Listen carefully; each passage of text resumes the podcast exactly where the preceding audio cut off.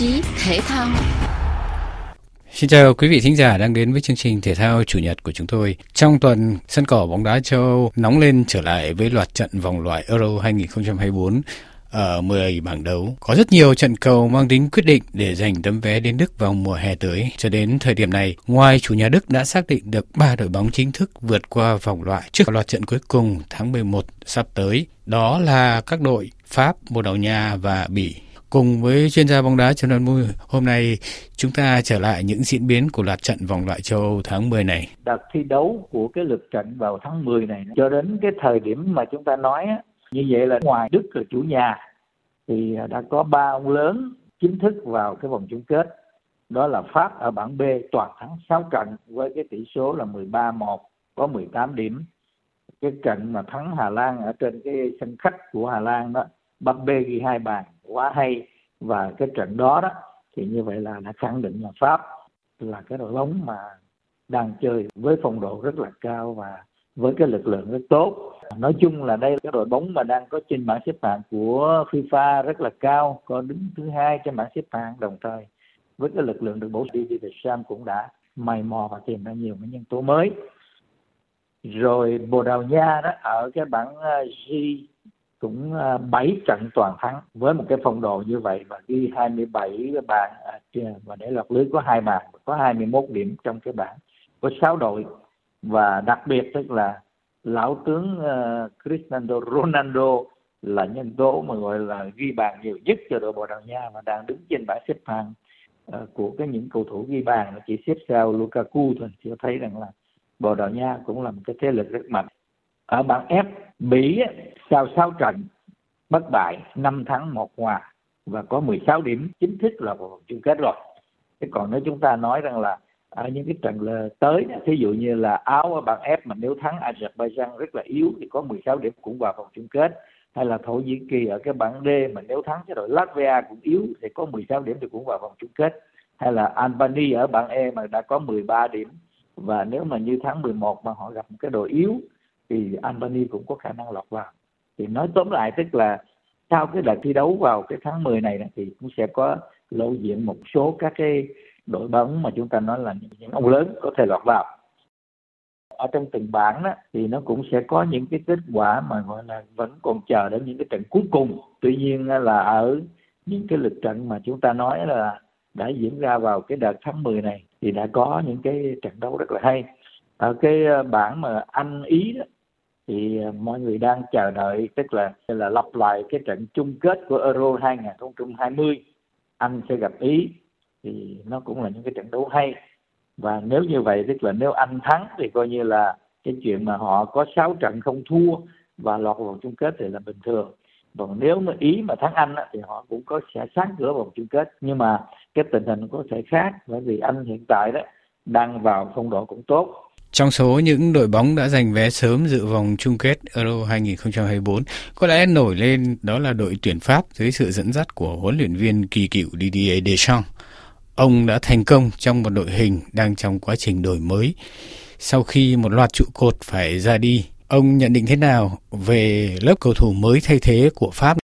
Nếu mà chúng ta đề cập cái đội tuyển Pháp ấy, thì phải nói rằng là à, với cái cách sắp xếp đội hình trước cái trận này đó, đội Pháp ở hàng phòng ngự đó có nhiều cầu thủ bị chấn thương. Cho nên là cái khả năng mà khi gặp Hà Lan ở trên cái sân của Hà Lan thì chắc là cái lối chơi sẽ không có diễn ra một cách hết sức là linh hoạt mà hoặc là chơi mà có tấn công được như vậy. Điều đó thì không diễn ra. Cho chúng ta thấy rằng là đội Pháp cũng à, có sự bổ sung rất là tốt của một số các cầu thủ trẻ không phải là trẻ mà là mà mà được chọn vào mới.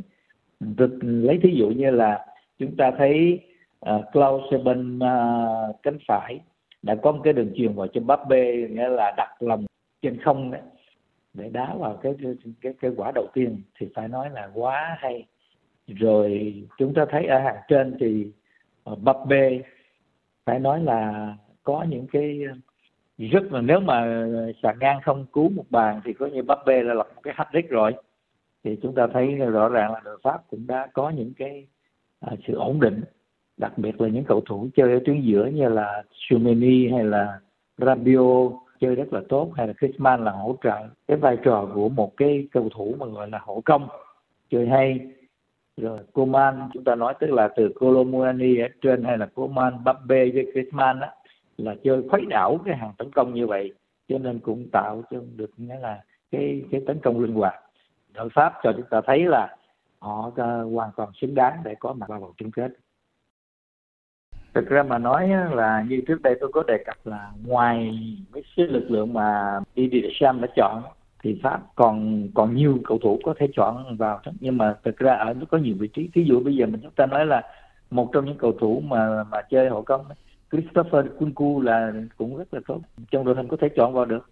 Đại khái như thế là vẫn còn có những cái lực lượng khác nữa có thể thay thế được. Phải nói là đội Pháp rất là dồi dào về mặt lực lượng còn đội tuyển Bồ Đào Nha cũng được đánh giá là đội thành công, giành vé sớm đi Đức ngay từ bây giờ. Bồ Đào Nha vẫn là một thế lực lớn của bóng đá châu Âu? Phải nói rằng là đối với lại Bồ Đào Nha đó thì cho chúng ta thấy một cái một cái sự ổn định. Chơi 7 trận mà toàn thắng. Tất nhiên là trong cái bảng này đó có Slovakia là cái đội gọi là có cỡ tí. Chứ còn những cái đội như là Luxembourg hay Iceland hay là Liechtenstein hay là Bosnia Herzegovina thì không thể đối trọng được với Bồ Đào Nha. À, vì vậy cho nên là mà nhất là các cầu thủ của Bồ Đào Nha đó đang chơi rất là nhiều trên các sân cỏ của châu Âu. Do đó cho nên là cái việc mà Bồ Đào Nha đó mà họ có cái chiến thắng thuyết phục như vậy nó cũng bình thường. Trong cái ờ, lực lượng của Bồ Đào Nha đó thì rất nhiều cầu thủ mà tên tuổi lớn. Ngoài cái cái người mà chúng ta nhắc nhiều đó là Ronaldo, các cầu thủ mà đặc biệt là tiền vệ tấn công chơi cho Manchester United là Bruno Fernandes. Anh ta chơi rất là xuất sắc. Hay là đang chơi cho Manchester City là Bernardo Silva đó. những cầu thủ này là những cầu thủ mà giữ vững phong độ và là đầy kinh nghiệm ừ. cho nên là à, những cái đội Bồ Đào Nha và một cái thế lực rất là mạnh để Euro kỳ này người ta cũng lại tiếp tục kỳ vọng à, là Bồ Đào Nha cũng là những cái đội để mà đáng xem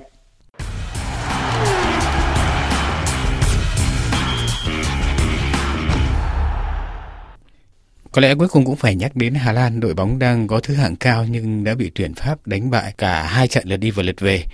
Liệu có cơ hội để Hà Lan được tới Đức vào mùa hè tới không? Hà Lan như vậy tức là gặp mà hai cái trình, hai cái đội mà gọi là có tầm cỡ là Pháp thì đã thua Pháp rồi. Mà Hy Lạp, nếu mà đừng thua Hy Lạp thì còn cơ, hy vọng. Còn nếu mà thua Hy Lạp thì ờ, thì là sẽ khó. Chứ còn ờ, họ thắng Gibraltar hay là họ thắng Ireland á, thì cái cửa nó rộng ra hơn. Nhưng mà Hy Lạp hiện tại thì vừa rồi là thắng Ireland 2-0 để có 12 điểm và đã vươn lên là thứ nhì. Cho nên nếu mà Hà Lan mà không thắng được Hy Lạp ở cái trận giữa tuần thì rõ ràng là họ bị đe dọa.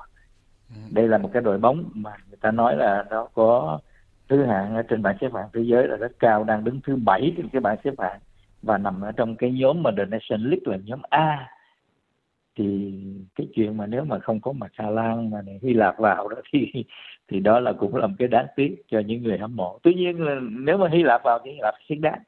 Cho nên tôi, chứ còn ờ, ở cái chỗ này thì chỉ còn tranh chấp giữa Hà Lan với Hy Lạp thôi. Và cái trận giữa tuần tới là cái trận quyết định đối với là Hà Lan.